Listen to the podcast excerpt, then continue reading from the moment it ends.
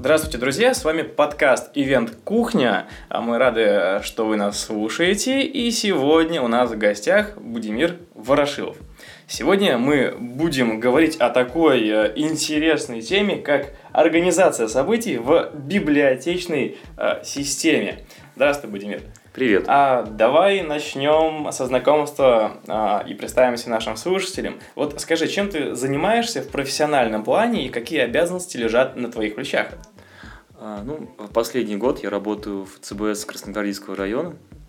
А, если знаете Петербург, то это метро Новочеркасская, Ладожская, вот те края.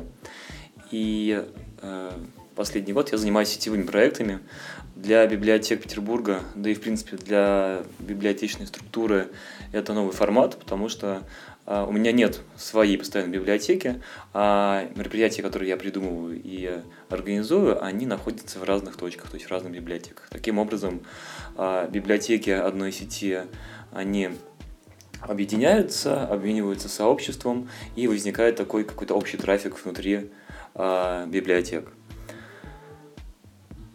Окей, а скажи, пожалуйста, вот правильно понимаю, что у вас есть сетка каких-то мероприятий, они планируются заранее. Вот сколько событий в месяц проводится на своих площадках и какое время требуется для подготовки одного мероприятия, например?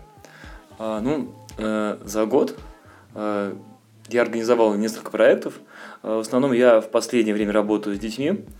И многие из проектов, они уже имеют э, свою механику по организации. Например, а, все мои мероприятия, в том числе мастер-классы технологические для детей, они происходят в сети, да, то есть запись на них происходит в сети, и все люди э, заходят по специальной ссылке, я создаю формы в Google доках, вот, они там регистрируются и попадают ко мне список. То есть таким образом я могу собирать статистику, а, могу а, с ними связываться, потому что они оставляют свои контакты. А, это раз.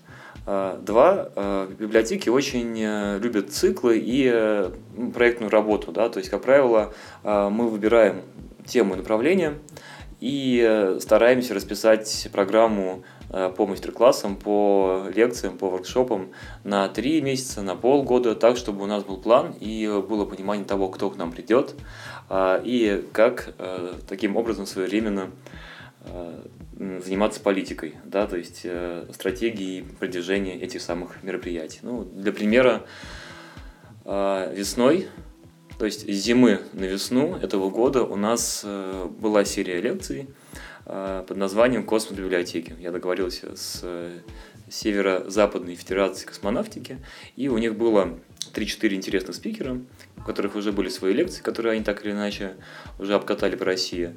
И э, мы уже в этом проекте «Космос-библиотеки» организовывали э, лекции в одной конкретной библиотеке. Ну, это вот про один проект.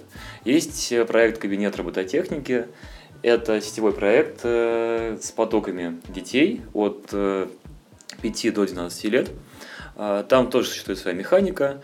А, это такая абонементная система, то есть э, родители покупают абонемент там, на 4 занятия, и э, там робототехника и программирование, оно преподается блоками.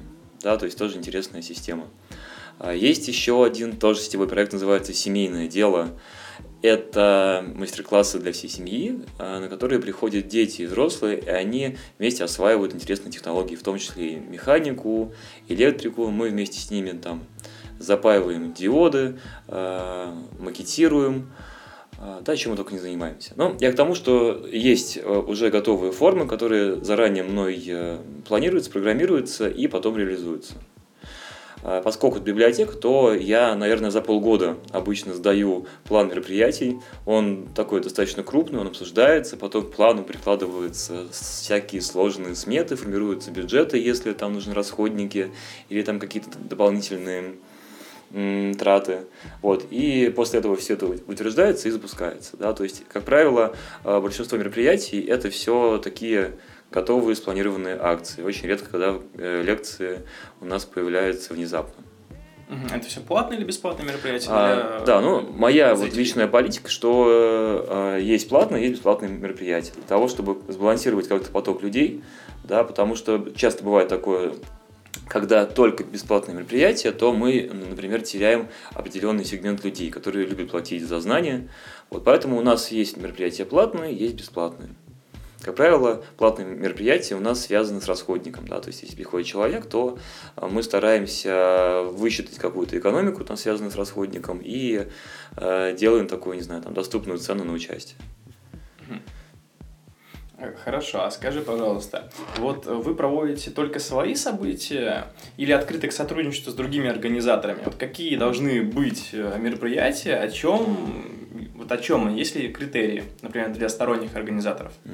Да, конечно. Дело в том, что э, моя работа в библиотеке, да, вот мой, мой путь и мои задачи в библиотеке – это наука и технологии. И поэтому я стараюсь э, по большей части да, приглашать людей, которые э, представляют науку и технологии. Например, вот космос, который у нас прошел, да, космос библиотеки, это наука и технологии, да, потому что мы вспоминаем, что освоение космоса так или иначе было связано с появлением новых технологий, которые потом еще и со временем э, перешли в нашу бытовую жизнь. Там, начиная прям с упаковки, э, не знаю, печенья, там, заканчивая, да, не знаю чем, неважно. А, вот, то есть, как правило, я работаю с людьми, которые занимаются наукой и технологиями. Угу. Да, это отдельная сфера, да, которая мне интересна и которую я развиваю. Ну, то есть, в целом все мероприятия у вас посвящены только вот каким-то таким техническим штукам? Ну, науки, э, или есть какие-то... По там, большей ну, части. Дело в том, что за, наверное, 5 лет, или даже 6 лет, или даже 7 лет организации мероприятий в Петербурге у меня ну, выросло сообщество знакомых и друзей, которые так или иначе э, да, представляют какое-то интересное направление. То есть они могут быть и организатором, могут быть и спикером. И часто так бывает, что там со мной связывается знакомый, он э, очень хочет да, в библиотеке организовать мероприятие. Конечно, я не буду ему отказывать, тем более, что мои проекты сетевые, и я всегда могу договориться с площадкой библиотеки для того, чтобы лекцию провести. Но э, по большей части в приоритете у меня наука и технологии. Для примера была Библию ночь. Библию ночь это такой известный проект библиотекам, они все участвуют в этот день и закрываются очень поздно. И моя хорошая знакомая вокалистка, известная Елизавета Бокова, она устроила вокальный интенсив э, в Библию ночь. То есть это никак не связано с наукой и технологией, но э, поскольку я знал, что да, нужен спикер, и она сама хотела, то вот мы организовали такую лекцию, там про вокальный интенсив. А сколько всего площадок получается? А, всего в ЦБС 14 библиотек, или 13. Ну, 13 или 14. Ну, то есть есть какой-то определенный план, то, что столько-то мероприятий должно пройти а, вот в да. количестве библиотек. Да, ну, как я уже говорил, э, мои сетевые проекты для библиотеки абсолютно новые. Да? То есть э, такой формат, который до этого никогда не был в библиотеках. Часто бывает такое, что люди, которые работают в одной сети, друг друга не знают. Да? Они, они сидят в библиотеках, работают и абсолютно не знакомы. Да, у меня как раз такой проект, что я знаком почти со всеми библиотеками а, в районе, меня все хорошо знают, и поэтому а, я могу больше. Да, потому что я примерно понимаю, там, какая есть проблема, какие есть условия в той или иной библиотеке, и поэтому могу как-то равномерно, интересно сбалансировать э, поток э, мастер-классов и лекций э, в разных библиотеках сети. Окей, тогда перейдем ко второй части к маркетингу и всему тому, что связано с продвижением и рекламной кампанией. Вот ты сказал, что есть э, у вас какие-то определенные бюджеты. Скажи, вот какими, ну, о бюджетах поговорим чуть позже, а вот сейчас скажи, какие каналы, вот, инструменты, вот, чем пользуетесь для привлечения людей на события? Вот платные, бесплатные мероприятия, вы одинаковые инструменты используете или разные? Например, сначала про бесплатные мероприятия поговорим. Как привлекаете людей на бесплатные, скажем, мероприятия? Ну, я, я считаю, что здесь нет никакой супермагии. Да, есть интернет, который сейчас все больше и больше захватывает людей. А, а и... как же волшебные таблетки? Волшебные таблетки? Нет, ничего о них не слышал. А, интернет. А, правда, сегодня утром была история а, мне позвонил неизвестный человек и спросил, как можно записаться на, на мероприятие. Я ему ответил, что есть э, ссылка, где есть форма, где он может оставить свои контакты, я с ним свяжусь. Google форму используете? Да, да, да. И он ответил, что он не пользуется интернетом, нет компьютера, и mm-hmm. что ему в такой ситуации делать. Ну, он просто придет на мероприятие. Да, но это скорее, ну... Исключение из скорее исключение. Да, поэтому, да, есть интернет, все я стараюсь автоматизировать, а, в том числе а, даже анонсы, наверное, на мероприятия, они все у меня построены по блокам, так, таким тематическим. Что еще могу сказать? Конечно, это соцсети, это ВКонтакте, это Фейсбук, это частично Инстаграм, а, телег... Ну, то есть, а какая механика? А, так, вы через, гру... через группу набираете людей? Да по-разному. Или как? А, как я обычно говорю, все зависит от опыта куратора, наверное, и от его уже профессионального взгляда на события, да, и на мероприятия, да, потому что, например, есть события, э,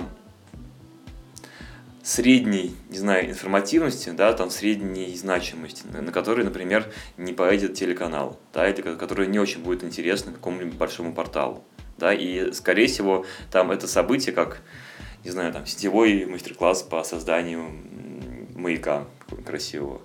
А, эта э, информация, она будет просто раскидываться по небольшим там сообществам в библиотеках, да, и будет там какая-нибудь небольшая рассылка просто по базе людей, которые часто ходят на такие мастер-классы. А, ну, то есть в библиотеке есть своя какая-то база? Как правило, у каждой библиотеки, библиотеки есть страничка ВКонтакте, uh-huh. да, плюс э, я в определенный момент там создал просто свой проект, да, в который тоже подписываются люди. Вот есть мероприятия, например, лекции. Да. Бывают лекции крупные, когда мы понимаем, что к нам приходит очень-очень интересный, известный человек, и поэтому стыдно будет, если там на его лекции будет меньше, чем 35 человек. Да, тогда это другой подход, другая рассылка. Все-таки мы там привлекаем уже большие порталы типа Kudago, э, там Блог Фиеста. А, вот, кстати, бумага. Ну, прости. такие самые известные, наверное, в Петербурге порталы по событиям. Тогда вот перебью тебя и сразу, вот, раз мы заговорили о сторонних порталах, вот э, насчет привлечения вот, э, пар- инфопартнеров, партнеров, спонсоров на свои события, вот э, они как-то помогают в этом? На каких условиях соглашаются участвовать? Или все делается в рамках имеющихся бюджетов? Как это продвигается? Ну, я, я умею уговаривать людей. Да, уговаривать. Уговаривать людей. Ты ну, обладаешь бы... техникой НЛП? Нет, не, не, не НЛП, но а, я не знаю почему, но в определенный момент я просто понял, что всегда можно заинтересовать любого спикера. Да? Mm-hmm. Например, а, изыскать средства библиотеки на, на то, чтобы оплатить э, лектора, да, или ну, кого-то интересного.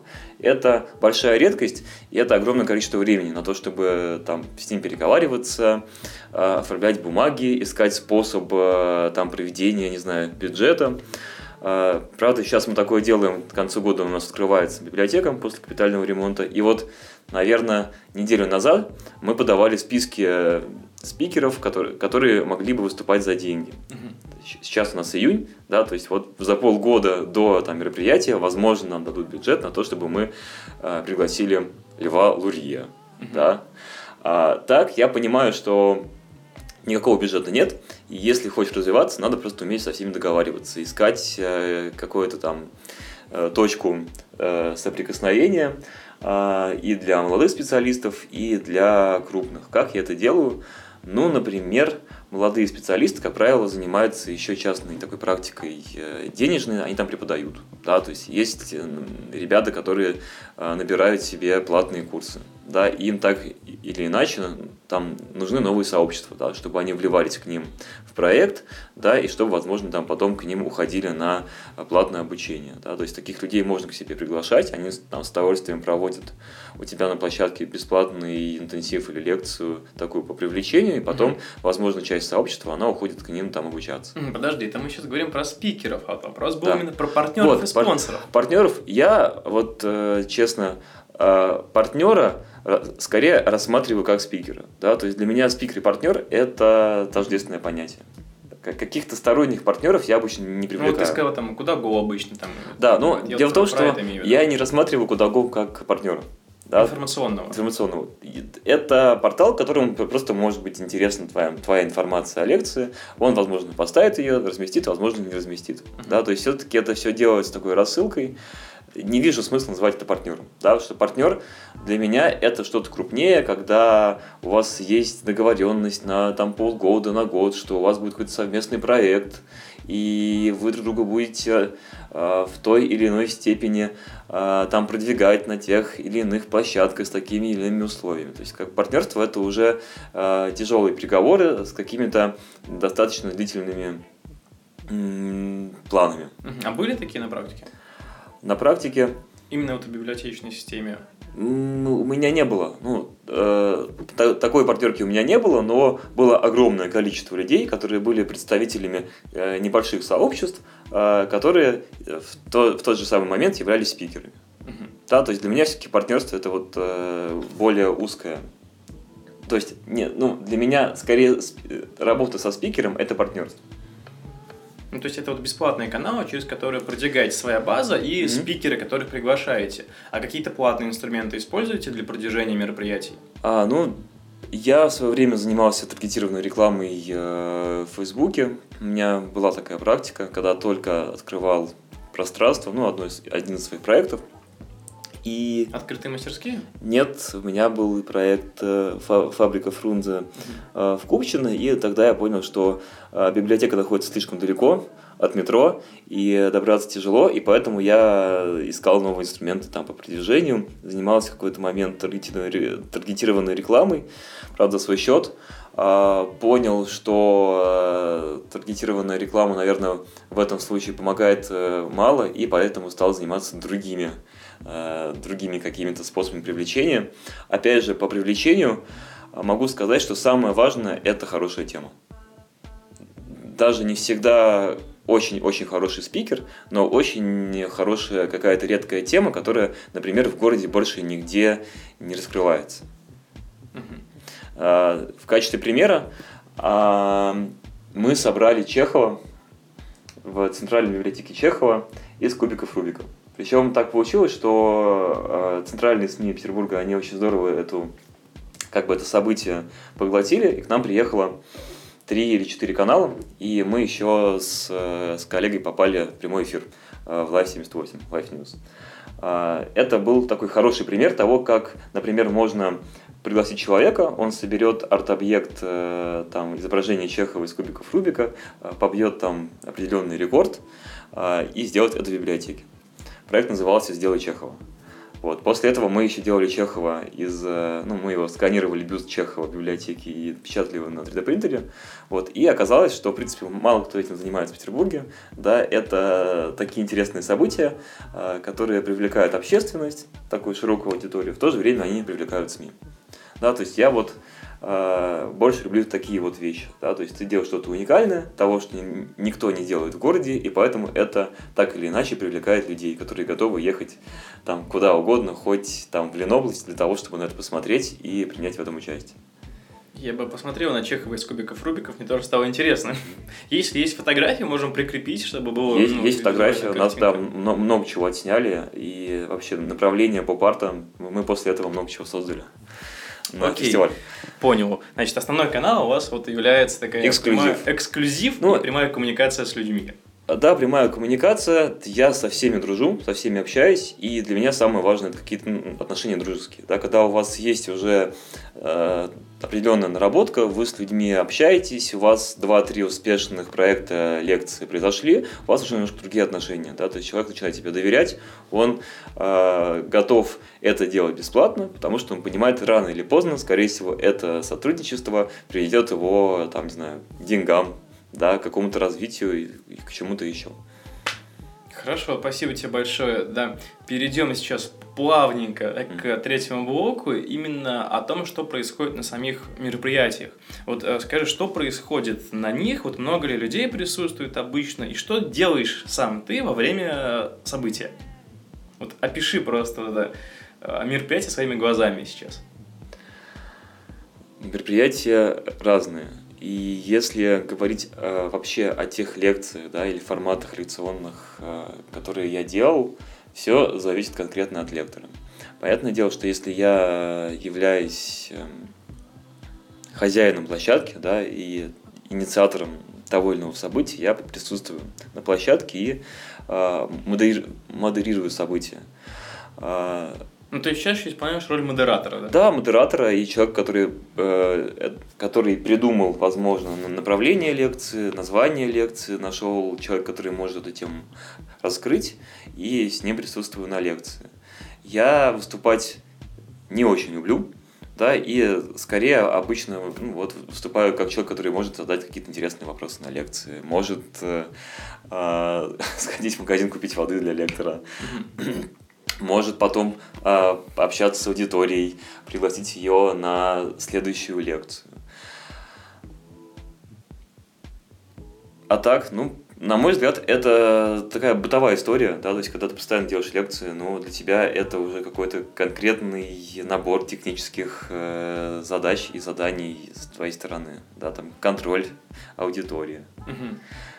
Вот больше мне интересна аудитория, наверное, то есть про нее нужно поговорить, что кто Да, приходит, да, кто приходит на лекции, а, как э, программировать эм, людей, которые на нее придут, то есть как как Так, сделать так, давайте поподробнее насчет этой темы. да, ну, например, как сделать так, да, чтобы тебе э, ходила аудитория там 18-35 лет. Мгм. Да, или, например, как привлечь людей э, там постарше, как, как помладше. В какой-то момент, когда я стал собирать статистику, да, я уже говорил, что там регистрирую людей через формы, а, я стал анализировать возраст людей, да, которые приходят на А в те- формах еще и возраст собираете. Да-да, как- я- Какие данные собираете в форме, кстати, Да. регистрации? А, как правило, я узнаю, как, как зовут человека, а, собираю там, конта- контактные данные, там, имейл, ID ВКонтакте, телефон.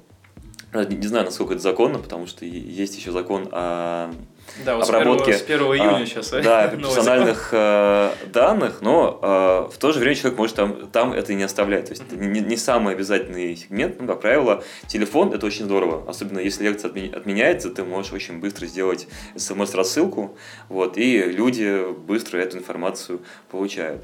Имя, возраст, э, контакты, откуда узнали. Если детское мероприятие, то сколько там ребенку лет.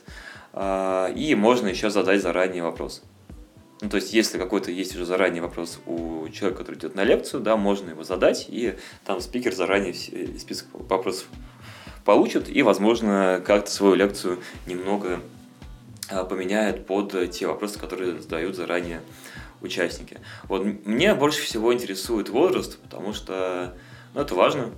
Кто это? Студенты, люди, которые там закончили вуз, люди, которые уже там где-то работают, являются там специалистами, профессионалами, просто люди, которые, которым нечего делать, или люди, которые хотят а, развиваться вот в том направлении, на тему которого происходит лекция. Как сделать?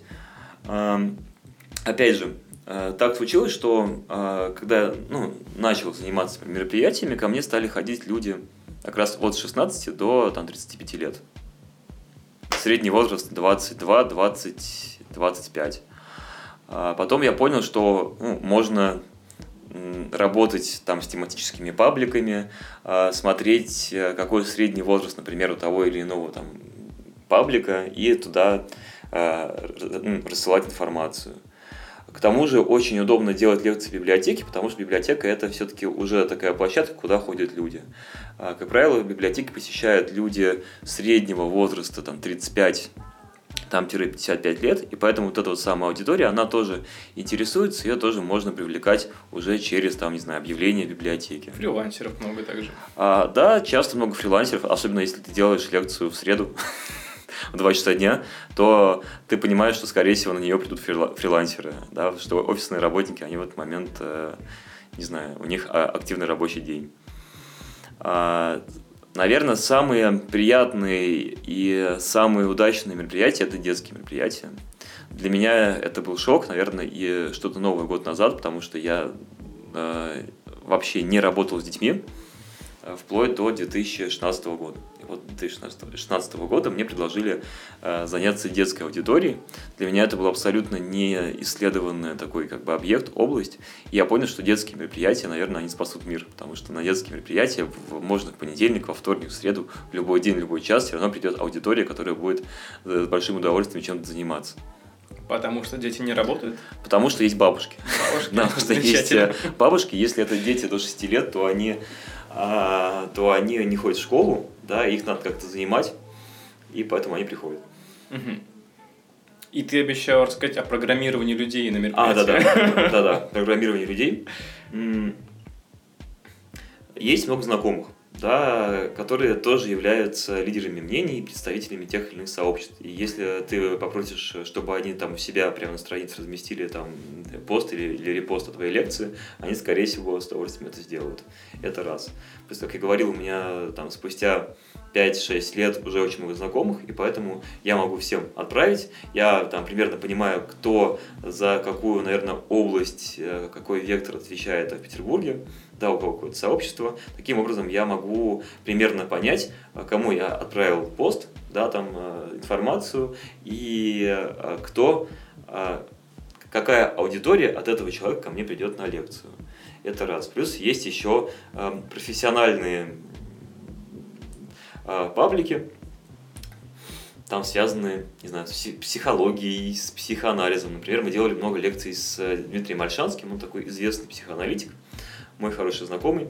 Вот. И я, например, понимал, что вот на его лекции придет э, конкретный пол в конкретном возрасте. Там э, в основном это женщины до 35 лет. Вот. Так что аудитория, она программируется, единственное, что это вопрос опыта, мне кажется. Да? То есть некоторые вещи я уже делаю на интуиции. Ну, то есть подпрограммируется, что ты подразумеваешь? Что знаешь, какая аудитория придет на конкретного спикера или что? Да, да, да, даже начиная с этого, что начиная с названия мероприятия, да, события, э, начиная с выбора того или иного спикера, э, там э, описание, описание там, события, э, рассылки, да, и размещение информации на тех или иных ресурсах, ты программируешь аудиторию, которая, которая к тебе придет. А, лучше, а, на мой взгляд, лучше всего не сотрудничать с вузами. И с, как это называется, правком, не правком, правкомы.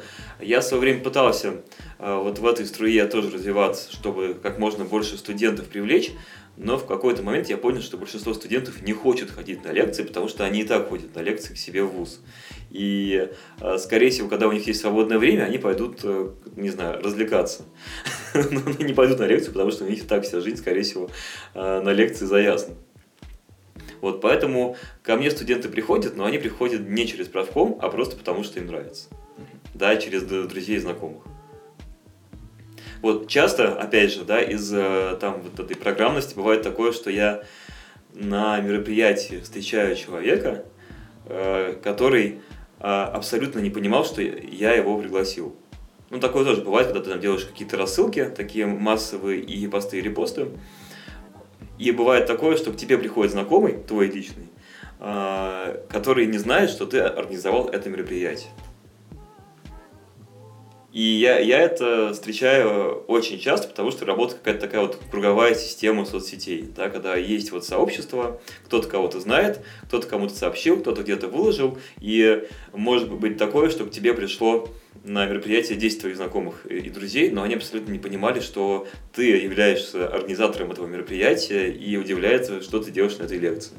Спасибо тебе большое. А, и в завершение нашего выпуска а, уже несколько рекомендаций от тебя. Вот первая рекомендация будет по литературе, и вторая чуть позже скажу. А, скажи, пожалуйста, насчет э, литературы, что можешь посоветовать читать организаторам событий? Какая книжка может помочь в профессиональном плане? Может быть, даже что-то художественное. А, ну, в том-то дело, что я очень люблю читать, но я читаю только художественную литературу. Да, то есть там люди там делятся по, по вкусам, да, внутри там искусства, в том числе и, и литературы.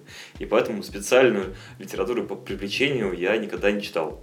Да, то есть то, что я знаю, это э, опыт, который я просто ну, вот получил. Кто-то мне сказал, там, э, передал через там, сарафанное радио, где-то я просто увидел определенную закономерность, где-то кто-то меня там критиковал, и поэтому я понял, что это была такая а, адекватная критика, и нужно меняться.